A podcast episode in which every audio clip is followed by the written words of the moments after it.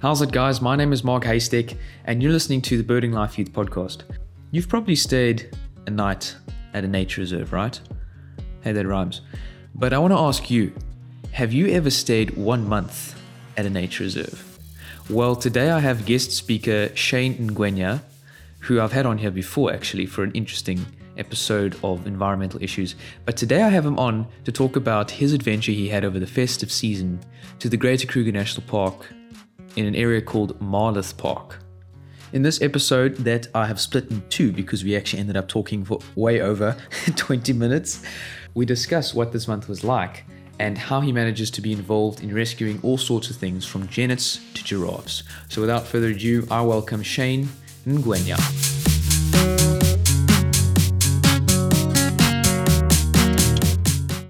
Okay, so I've got a few things I want to talk to you about, you man. You've had such an interesting holiday.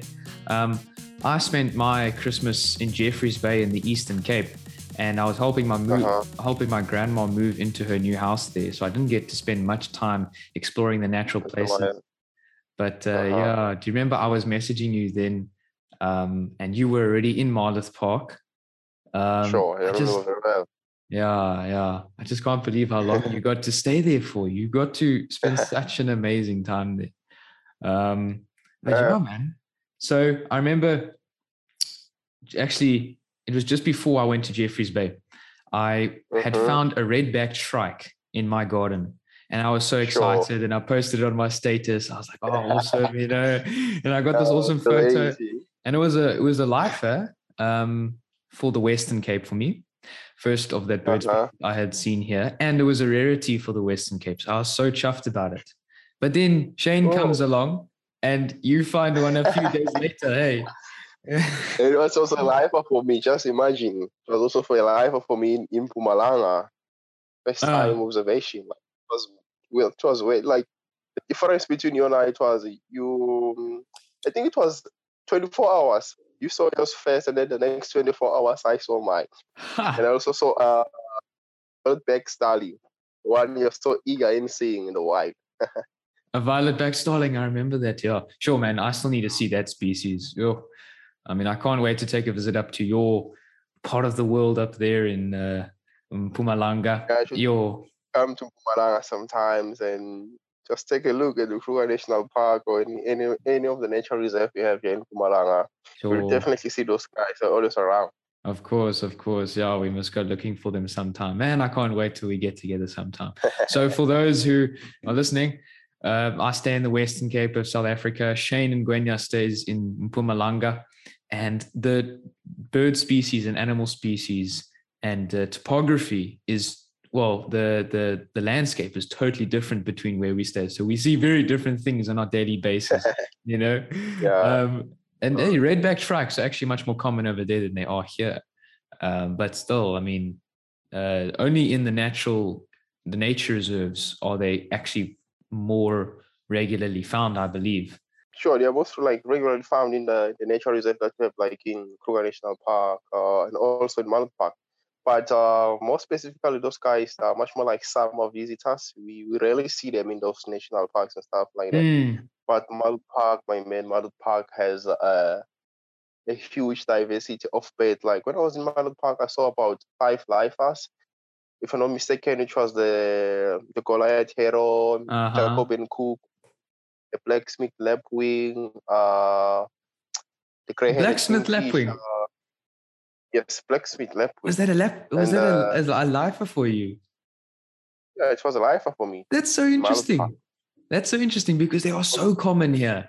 They are. They actually irritate me how common they are. It's very weird. Okay, that's good that you got them. That's very good. And it seems like it seems like they're also common in Marloth Park. It's just that I've never been to Marloth Park before, and it was my first time like going to Marloth Park last year during the festive season. So Right. and it was my first time seeing a blacksmith lapwing.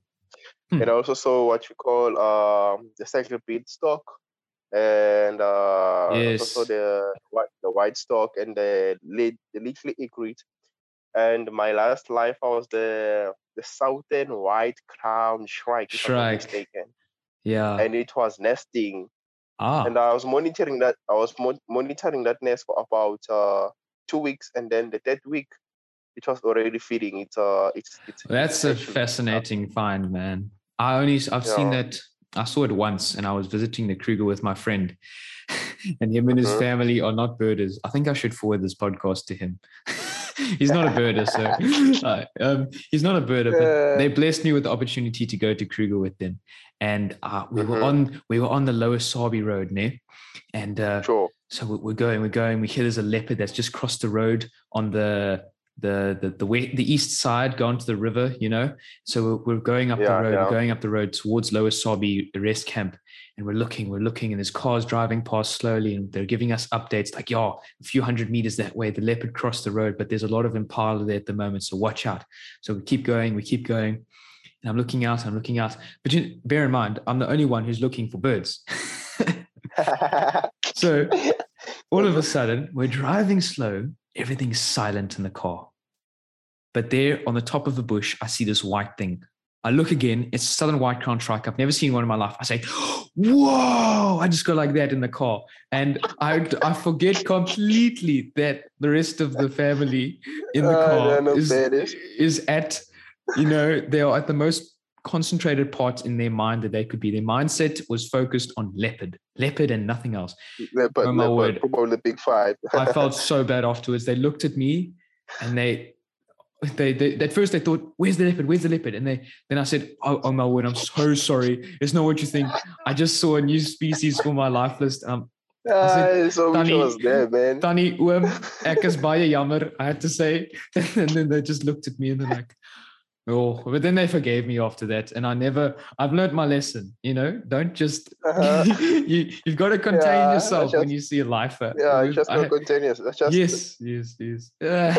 That's just how it has to be. That's just how it has to be. Yeah. Because like we we as people don't share the same interest. Like we're only focusing on the on the on the leopard or the big five and stuff like that. And you, you just saw a life and which is a bird. And Mm. on the other side, they are not interested in birds and stuff like that. You see. yeah, they weren't so interested in birds, but you know what? We had such a lack of time. It was a brilliant trip with my friend and his family. Um, but yeah, That's so cool, man. mm, and I've, I've, that's my second time I've been to Kruger. So yeah, I must uh, Uh-huh. explore your part of the country a bit more. There's a there's a lot for me to still explore there. But you must come this side as well, man. You must come come see what this part of the world is like Def- one day. I'll definitely make a plan. And I was supposed to be at the Kruger National Park, but things didn't go as planned. And lucky enough, uh, I went to Marloth Park instead of Kruger National Park. And it's so amazing. Like when you're when you're in Marloth Park, you kind of feel like you're in the Kruger National Park. Yeah. Because like the there's there's no difference actually, but the only difference is in Marloth Park we don't have predators. But in Kruger National Park, we do have predators and stuff like that. You see all Hmm. of those things. So that's the Okay. difference.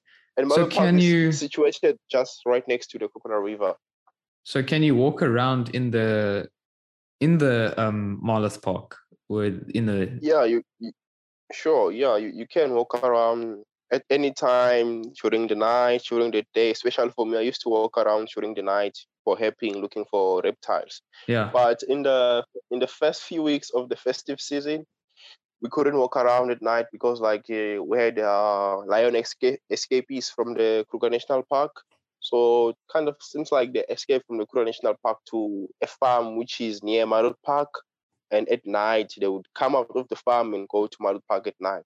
So they couldn't go back to Kruger National Park because the, the tide of Crocodile Bridge uh, of I mean Crocodile River was very high, so they couldn't go back to Kruger National Park. But as the tide uh, lowered down, I think they went back to Kruger National Park because we didn't hear any news about the lions anymore.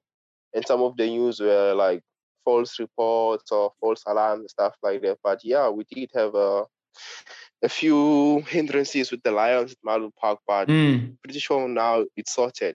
Everyone is safe. yeah during your your visit to Marloth Park you were mostly looking at herps and birds and doing snake removals but the way I found out was I saw such a cool photo on your status of you holding a bush baby and I asked and I asked you about this and then you sent me Uh-huh. this voice message Sure, Putty, sure, Putty. So basically, where, where I am now, I'm at Marloth Park. Uh, with Deidre, a, a, lady that that owns a wildlife rehabilitation center. So yeah, man, I'm just enjoying myself, interacting with wildlife, uh, and now we are going to take down a giraffe that has been sick for days. So now can no longer. I'm sorry, I'm in the back of the buggy, man. So the giraffe can no longer walk now. So I've going to put it out of its misery. Away. Yo, that, That voice was note. hectic, man. Like I You was, and I was at the back of the party. Um, there was Keist in front. There were two ladies, uh, which was Keist and Lerina, and then we had Mark De Beer, who is a ranger at Marloth Park, and he also he's he's also a volunteer for Wild and Free. so you so basically were we're going you were riding with the Rangers. Not necessarily the rangers, but uh, only one ranger, I may say so.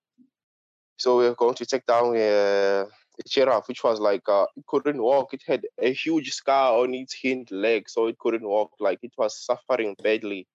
But it turns out that it was trying to heal, like it was getting well and getting better with time. So we just decided to let it be and see how it's going to come along. But lucky Hmm. enough, giraffe managed to heal from its wound and it made it. And So we are happy for that, uh, that we didn't take down the giraffe and the giraffe is now wide and free, back to where it belongs, living a happy life in the bushes and stuff like Sure. that. So yeah, That's great to it was hear. hectic in the back of the party, man. Yo, it sounded hectic, man. I mean, you were shaking there, and the rattling of the boot.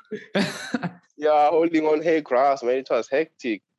Yo, no, that's that's a very exciting thing because I mean that's the first thing I heard of you. Now, hi, I'm in Marloth Park now at the back of a bakkie, going to um, cull a giraffe because it's suffering, and I was like, wow, I wish I could do that during the holidays. Sure, yeah. and I kept watching your Yeah, statuses. You you had very uh, interesting updates on your status. The next thing I saw was you holding a, a genet, a little small spotted genet, and that was. Uh-huh. And how did you get to hold that? So basically, where I was living, I was I was living with Deidre, my mentor. Um, I call mom. She's my mom because she yeah he has adopted me. I'm joking, but I call her mom. she she owns a wild and free rehabilitation center whereby he rehabilitates wildlife. So basically, gets calls from farms around the around the park, uh, from Mozambique, uh, around Daily Spray, around Mpumalanga. Actually, the whole of South Africa, he gets calls about people who wants to bring in wildlife so that it can be reha- rehabilitated. Like especially in farms, wherever they are burning the sugarcane field, sure. the mom would just leave leave the babies alone. Similar applies to, to bush babies, road kills. I mean, like road accident. Some babies are, are left behind due to poaching and stuff like that. So those babies cannot look for themselves on their own because they've got no parent to Mm. guide them. So that's where Deidre comes in. That's where Deidre comes in with his rehabilitation center. He takes in those orphans and then he takes care of them until they are old enough for them to be rewilded or to be released into the wild again. So, what role did you play in helping at the Rehabilitation Center for Wild Animals? So I, I was just basically helping with uh, feeding uh, and cleaning the enclosures, feeding and cleaning the enclosures each and every day. That was my job.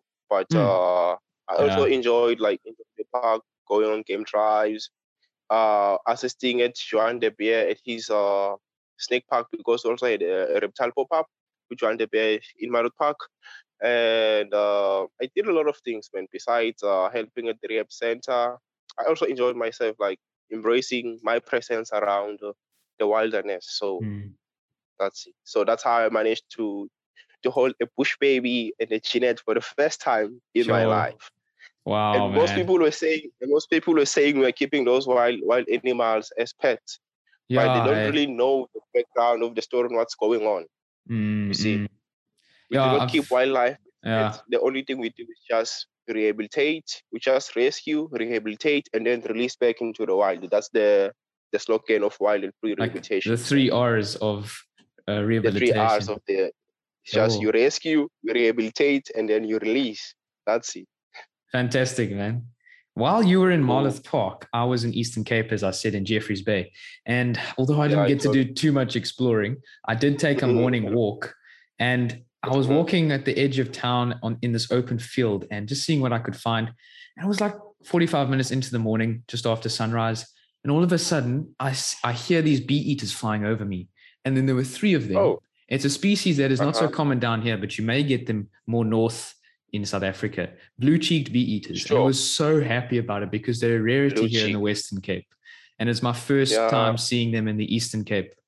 Um, and it was a rarity there as well. Yeah. So that was basically like, it was, it was quite interesting because I got a species down here that could be seen in those northern parts of South Africa as well.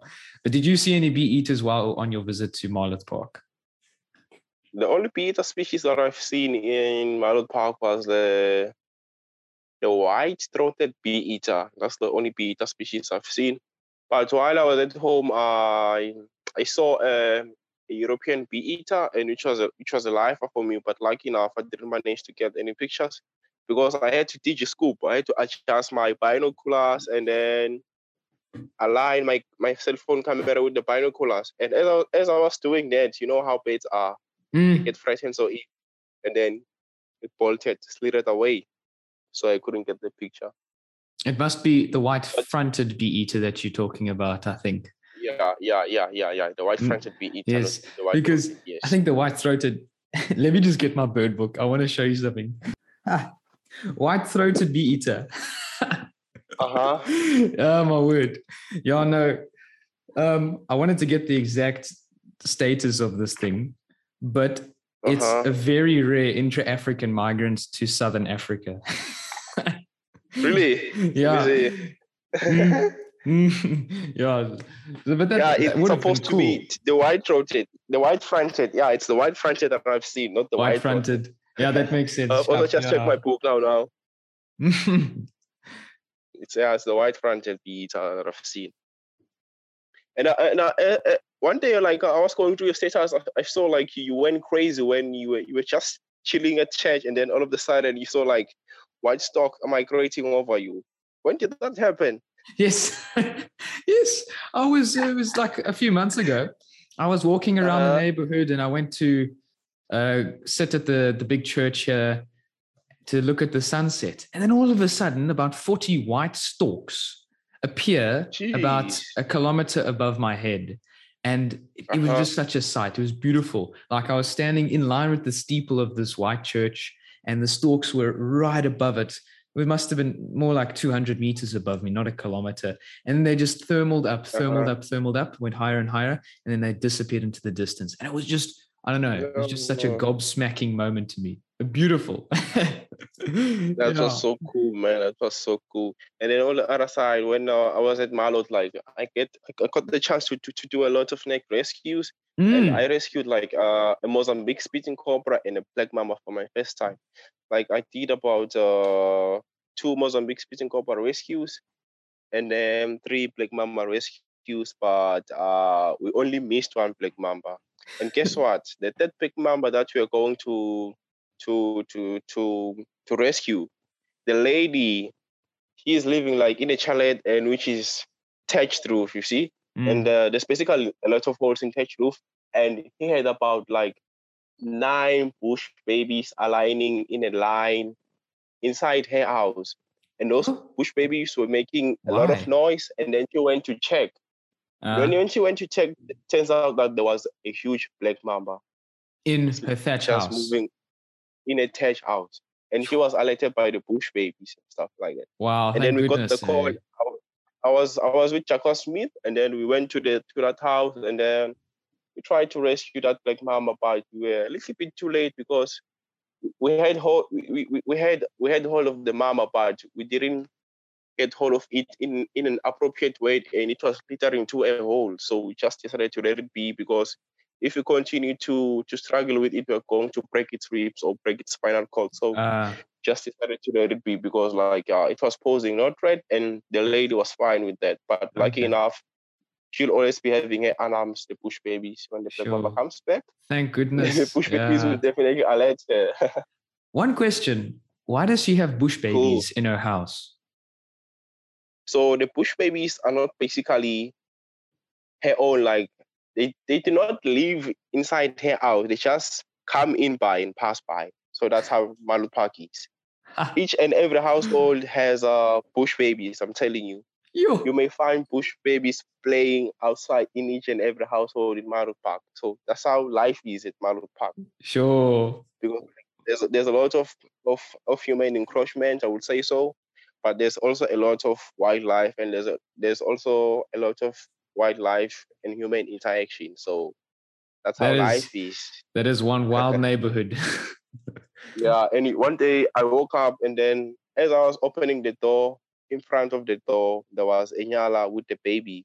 And the Nyala was pregnant. How cool is that, man? Just Yo. imagine waking up to a Nyala in front of your door. Bro. And there's a lot of water, a lot of That's, uh, water. so special. Baboons, like that place, man, is it's like heaven on earth. Mm, it's like heaven on earth. I just wanted to say that. Yeah, I just wanted to say that.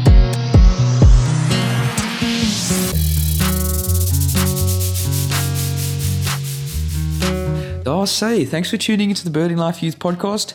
And in the next episode, Shane and I discuss false fake ID. False fake ID? No, man. False snake ID. And false stereotypes that people have concerning nature.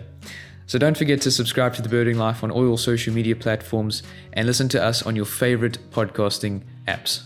Until next time, happy birding and be blessed.